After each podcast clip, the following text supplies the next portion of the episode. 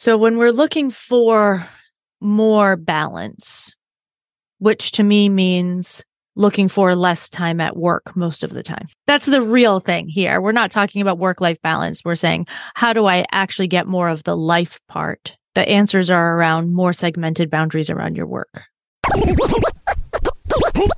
You're listening to Make Some Noise podcast, episode number 568 with guest Cait Donovan.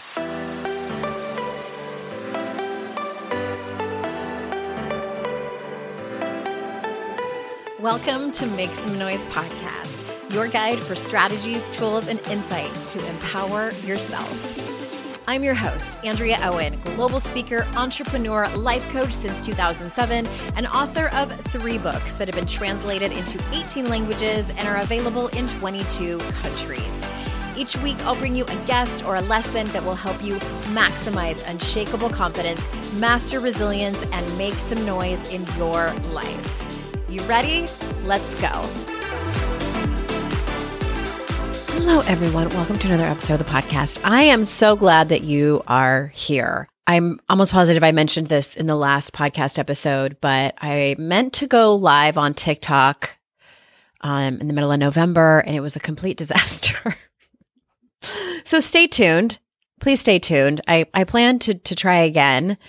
It just was this whole thing. Uh, let's talk about something better, which is fun things that are happening over here on the podcast. If you want to be coached on the show by me, then head on over to andreaowen.com slash links. And there's a button in there to push to fill out a quick application.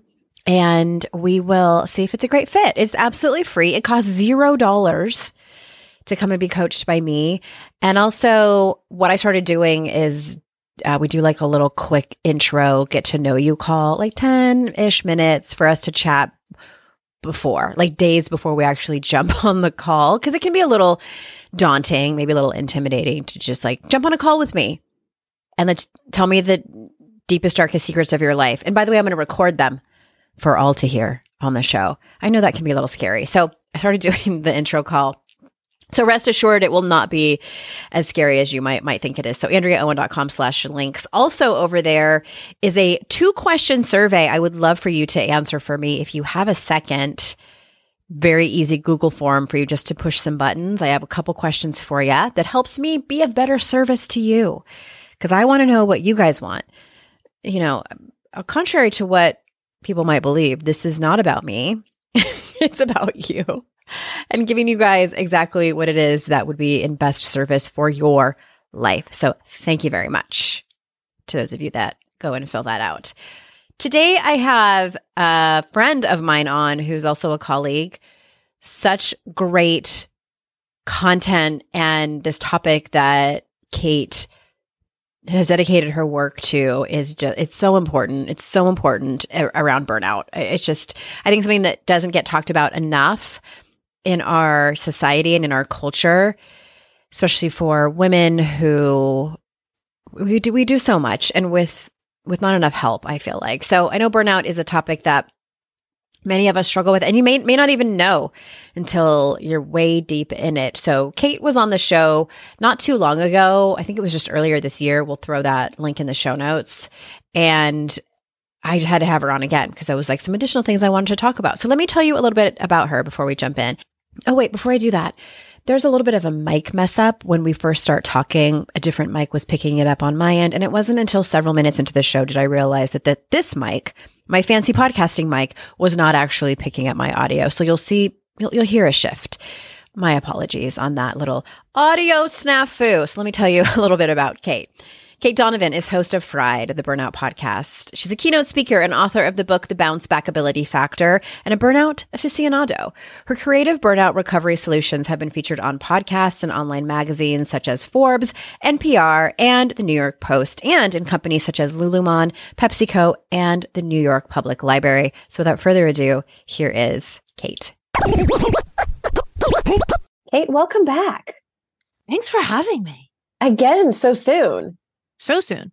Yeah, it, it, hasn't been that long, and usually, you know, I like to to pause a little bit. But we got a request from a listener uh, I, might, I think it was actually more than one. I sent out a survey and I was looking over the results from my podcast listeners. Like, what do you want to hear about? And someone said, work life balance, exclamation mark. like, I know who to ask then. Yeah, and here we are. And here we are. We're going to get into that in a minute. But the last time you were on, I believe it was episode 528. We'll, of course, link to that in the show notes. We talked a lot about burnout, which is the, you know, the majority of the work that you do. Yeah. And one of the things that I didn't ask you is, is a term that you use called burnout culture. And so, can you tell us what that looks like? Because I, I have a feeling like a lot of my listeners are going to be like, oh, yeah, I live that every day. Burnout culture, we can take in a couple of different directions. First, we'll start with the directions that are taken in a book that already exists and a book that is coming out shortly, or maybe is out by the time this podcast airs. The first book is called Burnout The Secret to Unlocking the Stress Cycle, written by the Nagoski sisters. I've read that one. It's great. Right. So this book talks about burnout culture being part of the patriarchy, being mm-hmm. sort of women being in this position where they are now doing workload at home, workload at work, and never catching a break. And no wonder women are burning out more is sort of the an underlying premise of that book. So we have the patriarchy as part of burnout culture. And then there's a book coming out called The Culture of Burnout, I think is actually the name of it. It's by Erin Hinson and Kristen Donnelly. They are researchers at a place called Abbey Research. They're both speakers. And this book is about the Puritanism that founded this country and how those values that it instilled of hard work and individualism are drivers of burnout. So there's two perspectives there. When you look at our top 10 American values, that Puritan side really shines through. Two of our top 10 American values are hard work and individualism. So make sure it's hard and make sure you do it alone. Was this a survey if, done by? Some, I don't know where they get this yeah, stuff. It's in the um, Declaration of Independence. Yeah, exactly. it's written in the Constitution. It's, a, it's John Hancock's at the bottom. Yeah. if we just take those two pieces and we absorb them into our bodies through the behavior of the people around us, through the history that we're taught in school, through a lot of people that I know in particular grew up in immigrant families, are first generation Americans. So mm-hmm. families came here and had to push and weren't relying on a lot of other people because they needed to survive. So we have that built into it everywhere around the world. It's breaking down now. But yeah. even when I was living in Poland 10 years ago, there's still this idea that America is the land of opportunity. So especially for this country, it's like as long as you can get here and really bust your tush, you'll make it. And so there's a lot of self-blame going on when you're not making it. There's a lot of refusal to ask for help because you're supposed to be able to pull up your own bootstraps.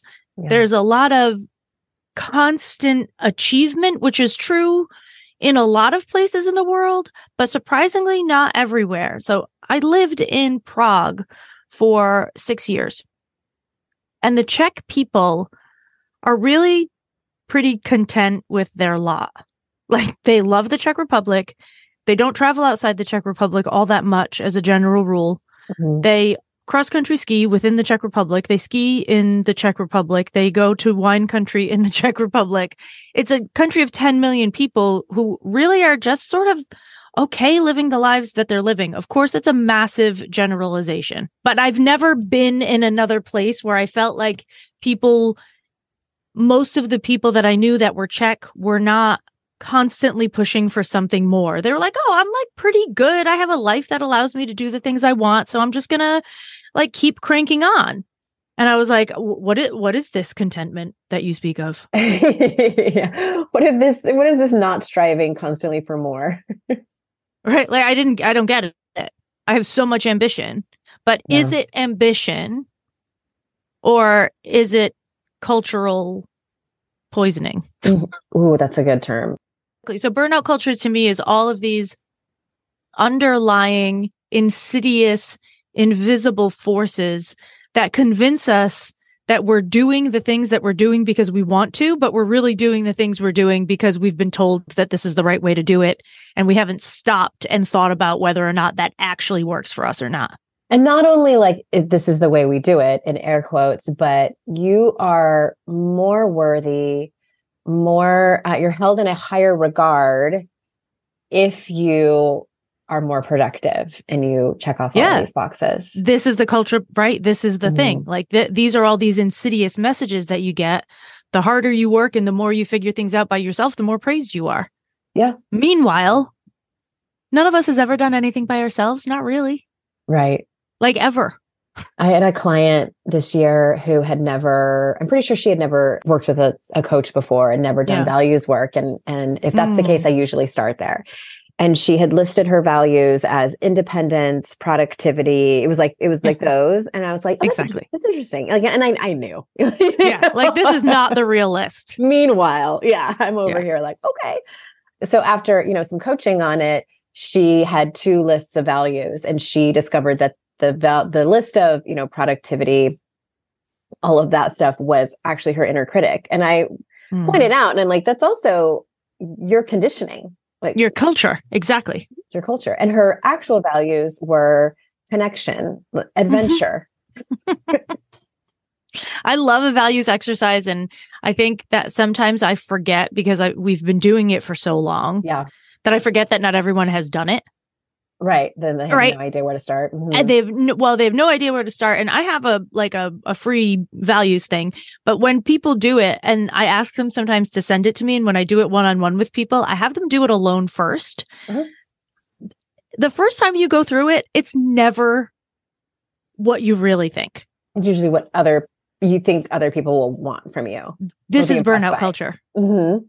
That is burnout culture. The fact that you have no idea what your own values are because you have designed yourself to fit a mold that you've been told is the right one, but it's not aligned with you and it's exhausting you and it's awful. Yeah, and and also a, re- a reminder that like you're not wrong for being in that place. No, we all are in that place. That's why it's a, we're swimming in this together. Mhm. We're all in this pool. We weren't given any other options. No, no, and nobody is anywhere. Like right now, we're talking about the U.S. We're we're being like U.S. centric, right? Right. But the U.S. values have been exported all over the world, so these are true in a lot of places. The U.S. is not the only place that experiences burnout, Mhm. and then you have a place like Japan that has so many incredibly strong positive values around politeness and cleanliness and like intercare between Taking people and of the older relationship and Mhm. yeah like there's so many beautiful values and the amount that they work is leading them to suicide more than anybody else Mhm. so that value that's built into that's their burnout culture for Mhm. them it's that thing for us it's these things it'll be different for different people but and if you have if you are a first generation immigrant in any country you are also balancing the culture of your family and the culture of your country. And that can be really confusing and hard to carry. You have to be an individualist but you also have to take care of your family. You have to work really hard but you also have to be home on time for dinner. You have to you have to but also like how do you balance that out? And you can't embarrass your parents and you have to work harder because they gave up so much for you. That's a really challenging place. Plus, possibly dealing with racism and xenophobia. exactly. On top of all of that Right. I know you mentioned balance, and I want to get to that in just a second, but I, I also want to just point out, even more so just for acknowledgement for people listening, that I, in one hand, we have all these values that were sort of handed to us and and put up on a pedestal around productivity and just success, really. Yeah. yes uh, That's a very, it was a very specific definition of what success is. As as a member of Generation X, I know you're an, an elder millennial, so there's probably some crossover here. Is if you are not those things, like we were, we were classified as the lazy generation, like the slacker mm-hmm. generation. I don't exactly know where that came from. I think it was probably because we were pretty much the first generation where both parents worked and we sat in front of the TV. so like we got and, you know labeled for that.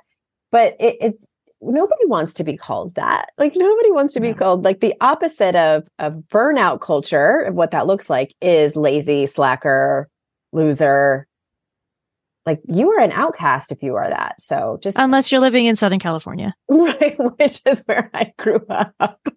I don't know. I won't get into it. It's just it's a, it's this whole thing. But yeah, like nobody really wanted to be labeled that. It's yeah. Even just saying it now, I'm like, Ugh. okay. So talk to us about work life balance because I, in my opinion there's sort of like this desperate want and need that people have sort of like this elusive like ooh it's this golden ticket. If i can only just get the right candy bar i can go dancing down the street. And and, people that don't have it feel like they're doing something wrong. Uh, do you know anyone that has it? I know exactly zero people that have it. Ditto. I know people that pretend but i don't i do them. too. I do too. Same. Work life balance stopped existing in 2004. Do you know what happened in 2004? I think it was 2004. I might be totally making this up because I, I, actually was, don't I know. Was 29. I was no. Uh, iPhones. Oh. Was that 2004? I thought it was 2007. Somebody, maybe fact check me. Maybe the First. smartphone came out in 2004, but the yeah. iPhone didn't come out until 2007. Fair. Because I, I think I remember that because that's the year my son was born, was 07. Yeah, fair. So, but this, this smartphone time really screwed with our ability to stay segmented between work and life. Because we got email on our phone. We get email, we get text message, people can reach us all the time. It becomes not uncommon to call people during and after dinner time. That was really weird when I was growing up. You didn't, mm-hmm. the only people that called your house after 7 p.m. was like when you were a teenager and you wanted to gossip with someone, you had that cord that you had to like walk through your whole entire house. But you, you didn't call if your phone rang right. after 9 30 at night, people were like, something happened. Or you were like a doctor, a police officer, or a Yeah. right. Like, and that's it. Yeah. the only person that I knew that had one of those like built-in phones into their cars was a local lawyer. It was they looked like a VCR. yeah. So when you left your office or your workplace, people just didn't get in touch with you. It was over. Yeah. So there was a natural when we talk about boundaries, we talked about this last time. There's a, like this continuum between integration and segmentation for boundaries. So there's this continuum integration to segmentation and boundary research. And integration is like enmeshment. Everything is like smashed together. It's no good. And mm-hmm. segmentation is everything is so super separate and that's not really healthy either. So there's and every part of your life will be in a different space on that on that continuum. Boundary research, boundary promotion in the Instagram world right now is all about segmentation and and I think it's gone too far because integration is where we ask for help and where we stay connected to our communities oh, and gotcha. things like that. Okay. So we're in this like but I think we're we're striving so hard for segmentation because we don't have it naturally where we used to because we don't have it in that work life space. So we're trying to create lines around other things to protect our time, our energy, our money, our mental health right? So we're set but we're segmenting the the wrong things. So we're like i can't go out for girls night because i can't like manage you people and i'm so tired. But then you're on the couch and you're reading emails at 8 p.m like it'd be yeah. much healthier if you actually just went out with your girlfriends for an hour. But we can't pull apart. So i think it was the the the cell phone the the smartphone that really messed up this natural segmentation that we had between life and work. And then you have people like us whose life is their work and vice versa. There's not a lot of difference between who I am right now and who I am when I'm talking to people in the grocery store. Like, I, live this stuff all the time. I'm thinking about it all the time, but because I I love it and I do have to on purpose do things like puzzles sometimes so that my brain can like shut down. So when we're looking for more balance, which to me means looking for less time at work most of the time. Yeah. like that's we're honest. That's the real question. That's the real thing here. We're not talking about work life balance. We're saying, how do I actually get more of the life part? The answers are around more segmented boundaries around your work. Okay. I'm going to pause you for a second for an ad break. And when we get back, I want you to talk more about that. Customers are rushing to your store. Do you have a point of sale system you can trust, or is it a real POS? You need Shopify for retail. Shopify POS is your command center for your retail store. From accepting payments to managing inventory, Shopify has everything you need to sell in person. With Shopify, you get a powerhouse selling partner that effortlessly unites your in person and online sales into one source of truth. Track every sale across your business in one place and know exactly what's in stock. Connect with customers in line and online. Shopify helps you drive store traffic with plug and play tools built for marketing campaigns from TikTok to Instagram and beyond. With Shopify POS, you can accept credit cards, mobile payments, and every other major payment method, all with low fees and transparent pricing, starting on day one. Plus, Shopify's award winning help is there to support your success every step of the way. Do retail right with Shopify. Sign up for a $1 a month trial period at shopify.com slash noise, all lowercase. Go to shopify.com slash noise to take your retail business to the next level today. That's shopify.com slash noise. What if in 2024 you got a little bit better every day?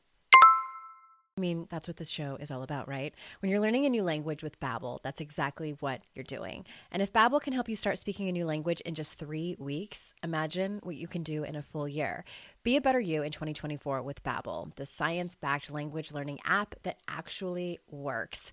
Babbel has over 16 million subscribers sold. Plus, all of Babbel's 14 award-winning language courses are backed by their 20-day money-back guarantee. Babbel's designed by real people for real conversations. Their courses are so convenient and have helped me learn real-life conversation skills in Spanish. It's so easy to learn how to order food. That's where I get the most excited to use it at Mexican restaurants or ask for directions, speak to merchants without having to consult language apps while on vacation, etc.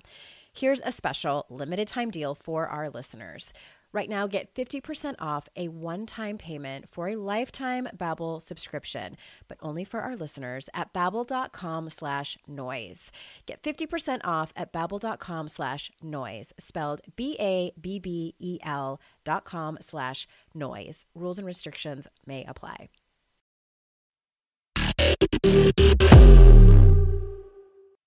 Okay, we're back. And we're back with a different microphone because Andrea was all discombobulated when we first started. I'm glad Cait is a friend.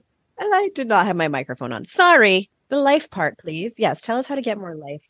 Yeah, the life part. We're trying to get more more life, but we don't actually have the energy to do it. And we think that we don't have the time to do it. But that's probably not true because most of us are spending an hour a day on Instagram, which is 360 odd hours a year, which is a, too many days. Well, and I, I want to pause you for a second because like I I feel because I've wondered about this as well because I've gone through periods of time where I haven't done a lot of social media and I've gone through periods of time where I have done a lot of social media. And I have found that it like it becomes a habit. And also, you know, I yes. think that it's turning my brain off, but it's probably not. And research I'm, I'm assuming you're going to tell us that, that that's the case. I wonder if it's just a different form of stimulation. It's just like I'm just getting dopamine in a different way. You're getting too much dopamine too fast, mm-hmm. too frequently. What it does is that dims down our ability to enjoy being without it. It's an it's an addiction thing. And I say that with full absolute knowledge that I am someone that is on their phone 6 hours a day. Sometimes it's work, sometimes it's it's Spotify, but my phone is on 6 hours a day on average. So I'm not judging anybody for doing this. You will find me on Instagram as soon as you get off this episode, probably. You look and you'll have like a little red dot or the green dot next to my name that says I'm active. Like that's so I'm not, I'm not, there's no judgment here. When you, when we are constantly scrolling and looking for that next thing to pop up, that next thing to interest us, that next thing, we're getting dopamine, dopamine, dopamine, dopamine, dopamine. And it becomes such that it becomes really difficult for us to sit and be without that input because we become so accustomed to it. So spending time with people that you love and doing hobbies and activities is less interesting unless you can Instagram it, unless there's a picture, unless there's proof, unless it's like, when was the last time you hung out with your friends and did not bring your phone? Usually just during meals. And most people don't even get through a meal. Your cheers that you're doing a boomerang with your martinis. You're taking a picture of your fo- of your food for the gram. My friend, my friend Rachel just shows me guys that she's hooking up with uh, on her phone. Which is, and it can be used as a connection factor. And I'm not anti phone. It, it just is one of the things that makes it difficult for us to have separation that makes us feel like we have influence over the part that's just our lives. Mm-hmm. That's not our work. So is the answer putting your phone away and like figuring out hobbies? I do that a lot with my clients too. Like well, most of my clients have no yes. idea what it is that they actually enjoy. What they like. You don't need to have a hobby now because you can sit on TikTok phone. and watch other people do their hobbies. pretty much. Right. But getting back into things that you actually enjoy, that you end up prioritizing, takes some of that over. And when you're actually spending time doing things that you enjoy, you feel like you have access to your Mhm. life. When you are working all day and Instagramming at, at night or Netflixing or whatever the heck, I don't, I mean, I don't mean to bash Instagram. I love Instagram. But when you're in that mode, it doesn't feel like you're actually doing anything because you're not really experiencing anything except for a dopamine rush. But what would happen if two days a week you went for an hour long or 45 minute long hike with a friend after? And I know people have kids. Not everybody can do that after. I'm not saying that that's the ideal solution for everybody, just throwing out an idea. Just an example. How much different do you feel about the quality of the time that you spend in your life and how much different does that make what you, the time that you spend at work? The time you spend at work is on your phone and on your computer. The time you spend at home is on the TV and on the phone. What are we doing without Mhm. screens? So I think the real work life balance now is getting away from screens. That's the boundary. Not just phones, but screens. I personally suck at it. I was going to ask a, a similar question along those same lines. Is like, as I'm thinking about someone listening who's like really struggling with work life balance. Well, l- let me ask you that. Like the people that you talk to who, you know, and, and keep in mind this this podcast, the vast majority of them are are women. They're high achievers. They're probably many of them have a lot of they're the primary caregiver which is a you know another conversation Yeah. for another expert around not getting the equal help that needs to be distributed in the house where else should they look in terms of trying to find a solution Besides what? well i mean i'm assuming because what pops into my head is they might need to set better boundaries at work Yeah. In terms of what people's expectations are i had a client who one of her assignments was to stop answering emails from the shower. And I was like, You answer emails in the shower? So it was things like that. Or um, I had another client who had to give her her team a heads up and and luckily they were like encouraging about it that she was not going to be replying to emails while she was on vacation which should be a given Oh, it's not. but it was her you know she she was the one who was feeling so much anxiety Europeans are like, we're going on vacation for a month. Bye. And everybody's like, bye. Americans are like, I'm about to have major surgery, but if you really need me, I'll be out of anesthesia in like two hours. i've done that yeah Yeah. Like that, that's, th- this is, this is also a cultural thing. The people that are listening already know what things they need to move away from. I had to delete They're a game smart. from my phone. Yeah, like they're smart. They know already. They're Yeah. listening and they're like, "Yeah, I get it. I'm not going to do it," which is fine. That's a choice, that, which is okay. Some people are like, "I'm going to try." Other people are like, "Screw you. I'm going to scroll TikTok," which is totally fine. did you have to delete candy crush Uh, no, it wasn't Candy Crush. It was Two Dots. oh you told me about that when we yeah, I was were- spending a lot of time on Two Dots, i've had to delete candy crush before and then you can get it back sometimes and get, but. Uh, when you can't necessarily leave the house, like being in nature without a phone is good for so many reasons. Th- There's infrared that comes out of trees that it gets into your mitochondria. Like there's all sorts of really great reasons to be in nature without a phone when you can, or at least not looking at it. But if you are so overwhelmed that you can't do stuff like that, put a puzzle out on it. Take half the kitchen table that no one ever sits on that half anyway. We all have that like section of the counter or the table that no one uses. Like put a puzzle out. There are now these little they're uh, often touted as like ADHD games, but they work really well for all sorts of things. There's now these little ge- uh, gem paintings that you have to. It's like a color by number, and you take these little gems and stick them to a page, and then you get this like little Oh, postcard okay. size. And you just, it's really, you just have to focus and concentrate and move the gems. But you're actually doing something with your hand eye coordination. You're actually focused on something that's not a screen. You are creating something that, so there's a result at the end of it for that extra dopamine hit there's so many ways that we can be in the house and take five minutes at a time to do something that will make us feel like we're not always in a working mode so that we can start to create that segmentation a- again in the right place because we do need it in the right place and now we're we're just segmenting the wrong things we're segmenting from our communities we're segmenting from but those are not that we need those things. Those Yeah. are every research study says the happiest people have the strongest communities. It's like over and over and over again we get this research. hmm But that's what we're segmenting out to try and save ourselves right now and it's like that we're we're it's the wrong thing. I have a feeling that for the people listening who who are listening to this because it has you know work life balance in the title, and I have a because I know this audience pretty well now that we have 550 episodes, that the answer is in exactly what you were talking about around the phones and the dopamine and like getting comfortable doing things that aren't on our phone because it's going to feel probably boring at first. Like, yes. what do you mean I'm going to crochet without Netflix on? Or maybe you start crocheting with Netflix on and then, you know, Move kind of to like music. phase out. Exactly. And then I think it's also, they know that they have to have conversations at work Yes. that are probably going to be difficult, which they should definitely listen to the last podcast episode that that I had you on. And also it's help at home.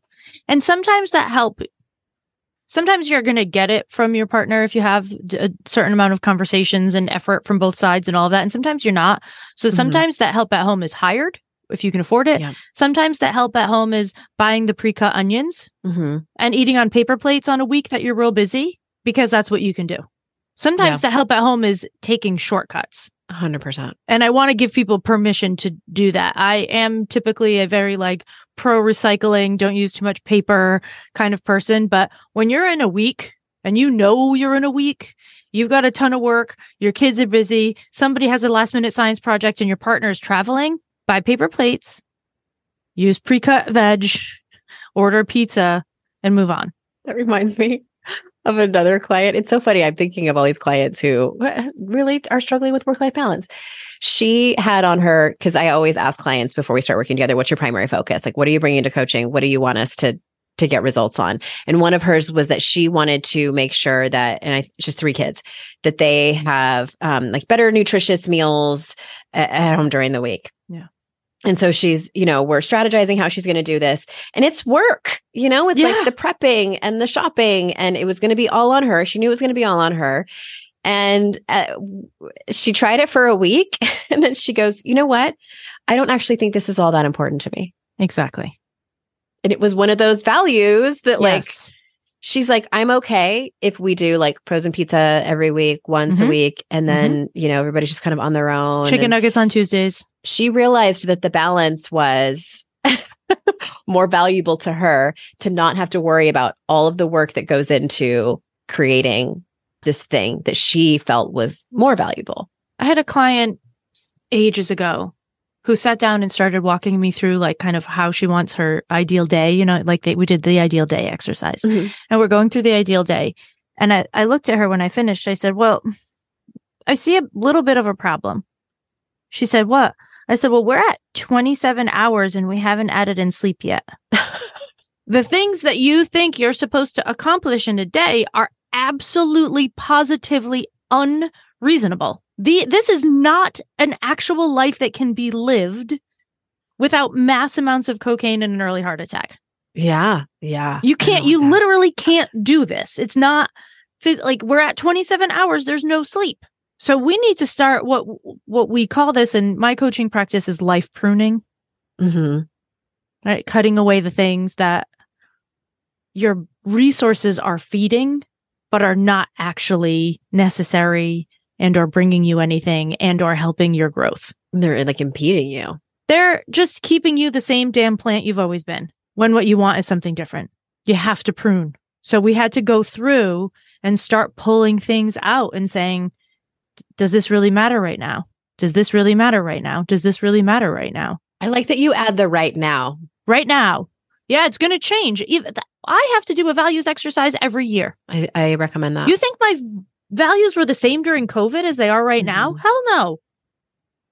Life is different. You're going to change. You're going to evolve. You're going to need different things. But what do we need to do to your day right now so that we can bear it down to something that's livable so that you can live it for a week, a month, and then double back and say, okay, what's working, what's not? I don't actually need to create three square meals a day for three children on top of everything else Mhm. that I do.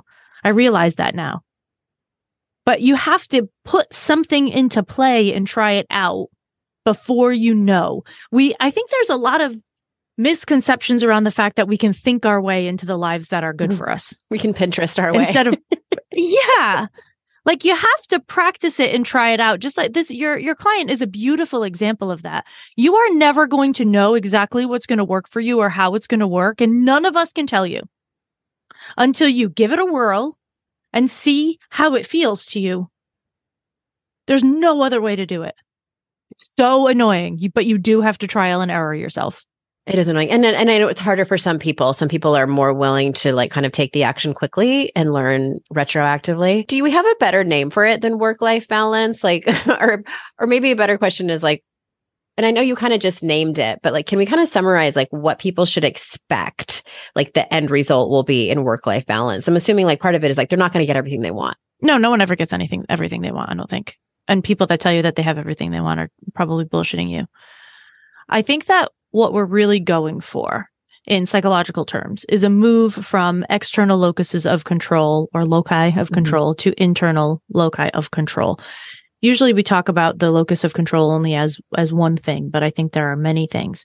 So when you are in this place where work is taking over and work is in control and work is bleeding into your life, you're in this place where work is an external locus of control in your life. It's influencing you.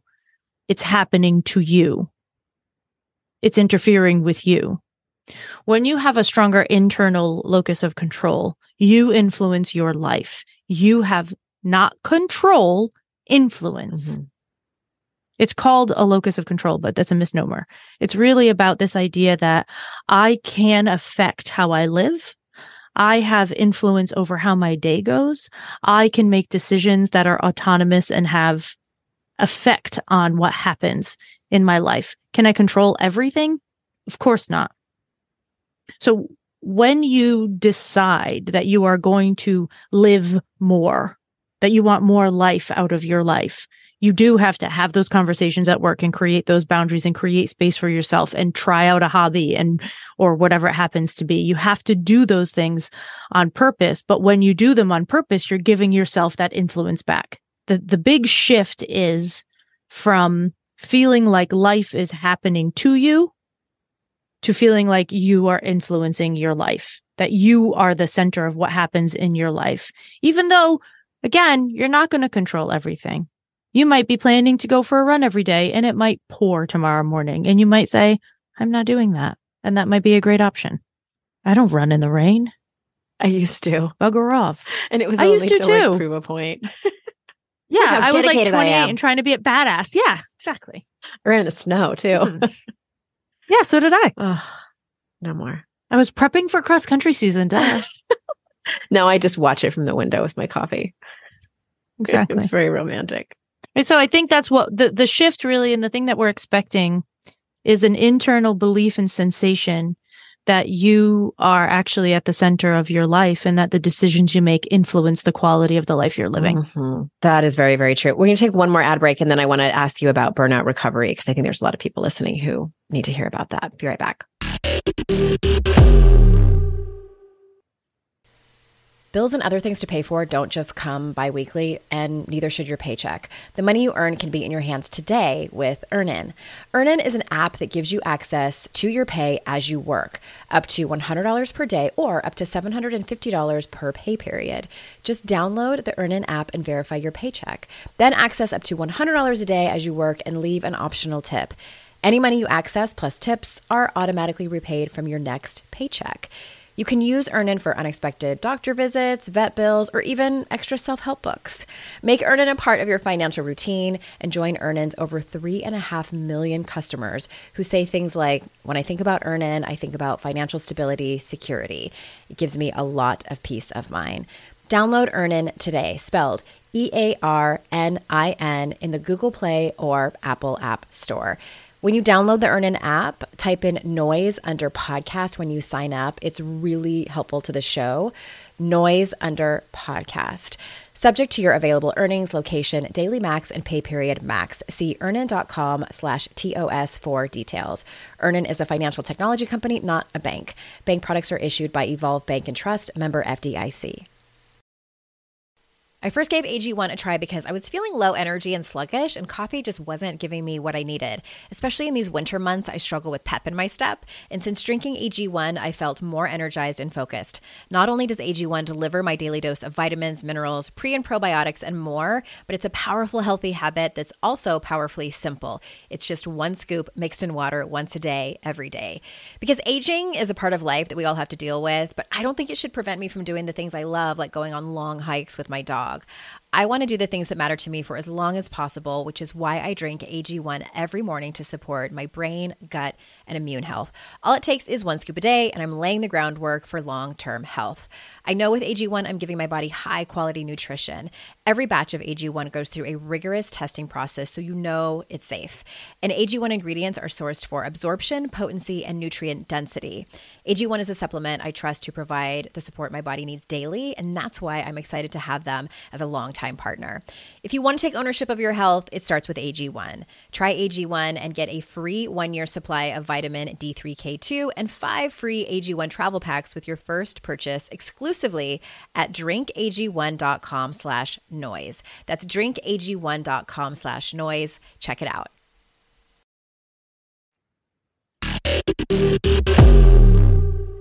Okay, on your website, you talk about how for some burnout recovery can take about five years. So, can we back up a little bit? I, I can't remember if you talked about this in our other episode or not. Can you can you sort of describe like where someone is at to where they know that they are in burnout and like some recovery needs to happen. So most of the time, by the time people are deciding that recovery needs to happen, they're like actually physically unable to do their job and their life mentally and physically. Yeah, like they they can't all of it. They just actually can't do it and they are being super self-judgmental and it's a really hard thing to face. So people are usually in a pretty strong place of desperation. Like, I've been able to do this for 20 years, like, but I actually literally can't. Yeah. Right mm-hmm. now. So, and, and so that's usually when people are coming for help when they're already at the, like at the wall. Yeah. And burnout recovery taking up to five years. The reason that I write that is because when you don't have help to help you see all the things. As a coach, you know that this ability to see possibility and option magnifies when you're with another person. It's really hard to do that only by yourself. It's really hard to look at really what's possible and engender new possibilities when you're on your own. It, we're just, we're not great at it as humans. And when you're burnt out, you're even worse at it. There's a whole brain science behind it. We don't need to get into it, but it's really hard for you to see possibility at that you moment. get stuck in the one so perspective you're, you're, in. You get yeah. exactly, exactly. And then what happens is you make one change and you make a little bit of progress. And so you think you're done. Well, because you feel such relief in that one thing. Yes. Even just a little bit of relief feels so mm-hmm. different from how you've been feeling that you're like, cool, I've got a handle on it. But then two weeks later, you're like, oh, I don't have a handle on it. And so you stay in this sort of cycle of like barely getting better, getting enough better that you think you can ignore it, and then realizing you can ignore it. And then getting a little bit better, and then getting enough better to think that you can ignore it, and then ignoring it, and then realizing you can't ignore it. And we go on and on and on. That it takes so long because burnout recovery really is peeling onions. It, there's so many layers that need to happen. There's going to be so many practices that you need to engage with, and they're all going to happen. They can't all happen at the same time because you can only get to the next layer after the first layer. You know, like you can't you can't get there faster than you can get there. So with support, burnout recovery, full burnout recovery to where you're not afraid of burnout. You feel like it's not going to happen to you. You're, you've got that internal locus of control. Full burnout recovery with support is 12 to 18 months. Without support could really, it could never happen. You go on forever because you're, you're just on that cycle. I was on the cycle personally for seven years. I probably was too. It, it, my experience was not having any real um, specific support around it. So I feel yeah. like with my burnout, I'm just slapping band-aids on. Right. Exactly. Which like it works until it doesn't. Exactly. And then I got Hashimoto's. My body was like, fuck off. Me too. Uh-huh. Same. My body was like, bye, friend. We're not into you anymore. Get some iodine. right. It just wasn't, it just stopped working. So it took me seven years to actually ask for help because I didn't know what was going on. And then when I help people, I only work with people for three months, knowing that the process takes longer and also knowing that I'm only one of the layers. Mm-hmm. Mm-hmm. And you don't need me for the whole time. You need the next thing when it's time for the next thing. Next helper. Yeah, somebody once said to me, but you should be working with people for a full year. It's more consistent income. It's more, and I was like, that's not what I'm like. I've, I want consistent income clearly, but that's not, no, I, my job is to dig people out of the muck. I get people when they are in the shit of it. I get you out of the shit of it and then I give you to other people. use somebody else's perspective to get you to the next place. Because also, when you use different people along the way, I believe what happens is you absorb different mindsets from different people and different perspectives from different people. And having just one person, I think, can be a little bit limiting because my ideas are not broad enough for your whole life. Like I, I'm just, I'm really good at what I do, but I'm, I'm not all seeing. I'm not all knowing. I, I can't, I can't be all of that. And I don't think anybody can. You need other mentors, you know, and help. Yeah.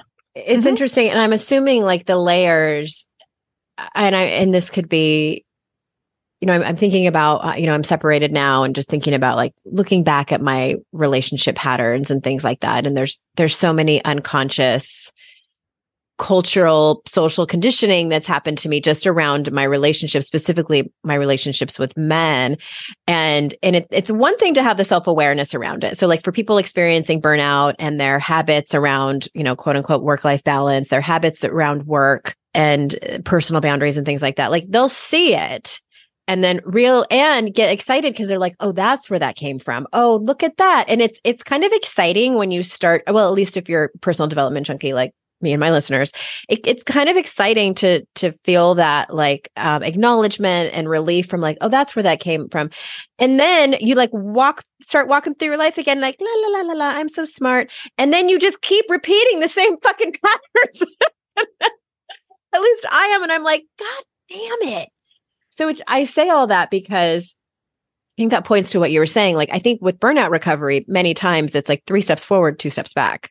Yes, it is. And I think one of the things that I I think it was it was some like Greek philosopher that said this. I don't even know how to pronounce his name. The same man never steps in the same river twice because it's not the same river and he's not the same man. So this idea that when we come back to the same problems, if we recognize that we are actually not the same person that faced this problem last time, that we are actually a different person, that we actually have different skills, that we actually have learned things along the way. And there are some similarities here, but what is different? What's new? What's shifted? Maybe it's just me that's shifted. Maybe it's me that I shifted and the only shift is that I noticed it faster. Maybe that's the maybe that's the shift. But I think what we do is we say, "Oh my god, it looks the same. That means I'm making the same mistake." Ah, me. I'm still broken. No. Mm-hmm. Yeah, and no, and I disagree with that completely. You're coming to the same place, but you are not the same person. You have grown and you have learned and your eyes are open and now you've seen it and now you have the power to make a different decision. Go you. You did it. That means to me, that means you did it. That's what like real growth looks like.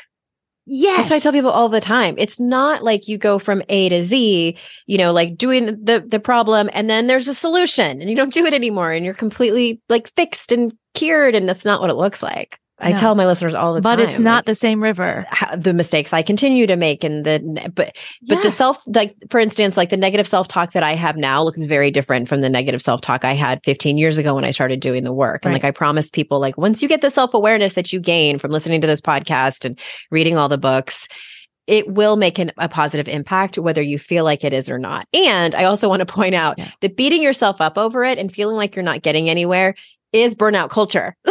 right? Yes. like you should exactly. be farther. And I think as soon as you get to that place where you're beating yourself up, the shift is curiosity. Mm-hmm. Like if I'm if I'm not the same woman and this is not the same river, then what's different? Look for them on purpose.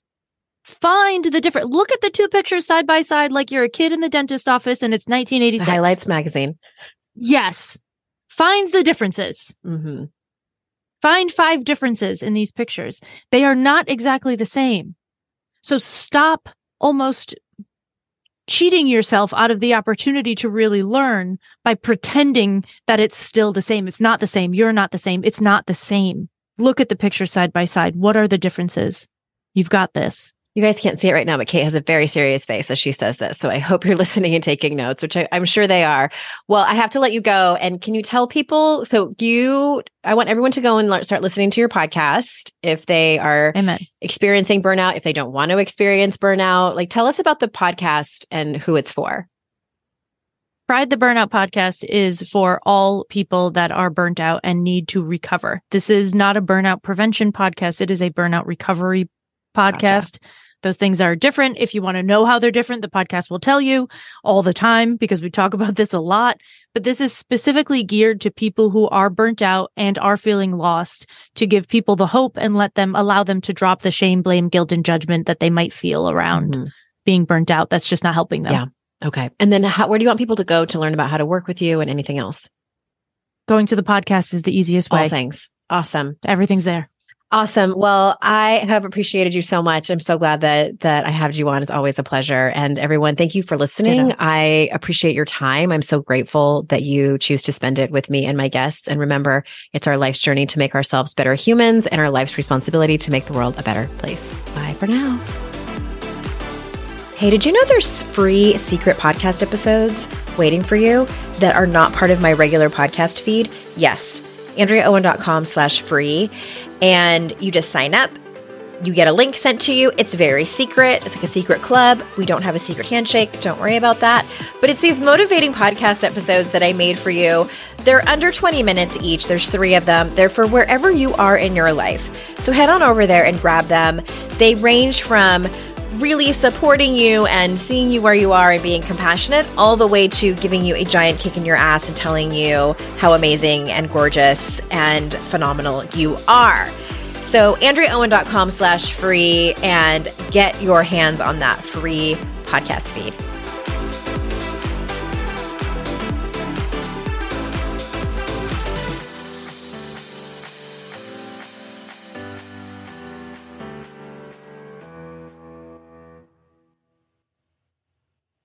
Hey there, I'm Debbie Reber, the founder of Tilt Parenting and the author of the book Differently Wired.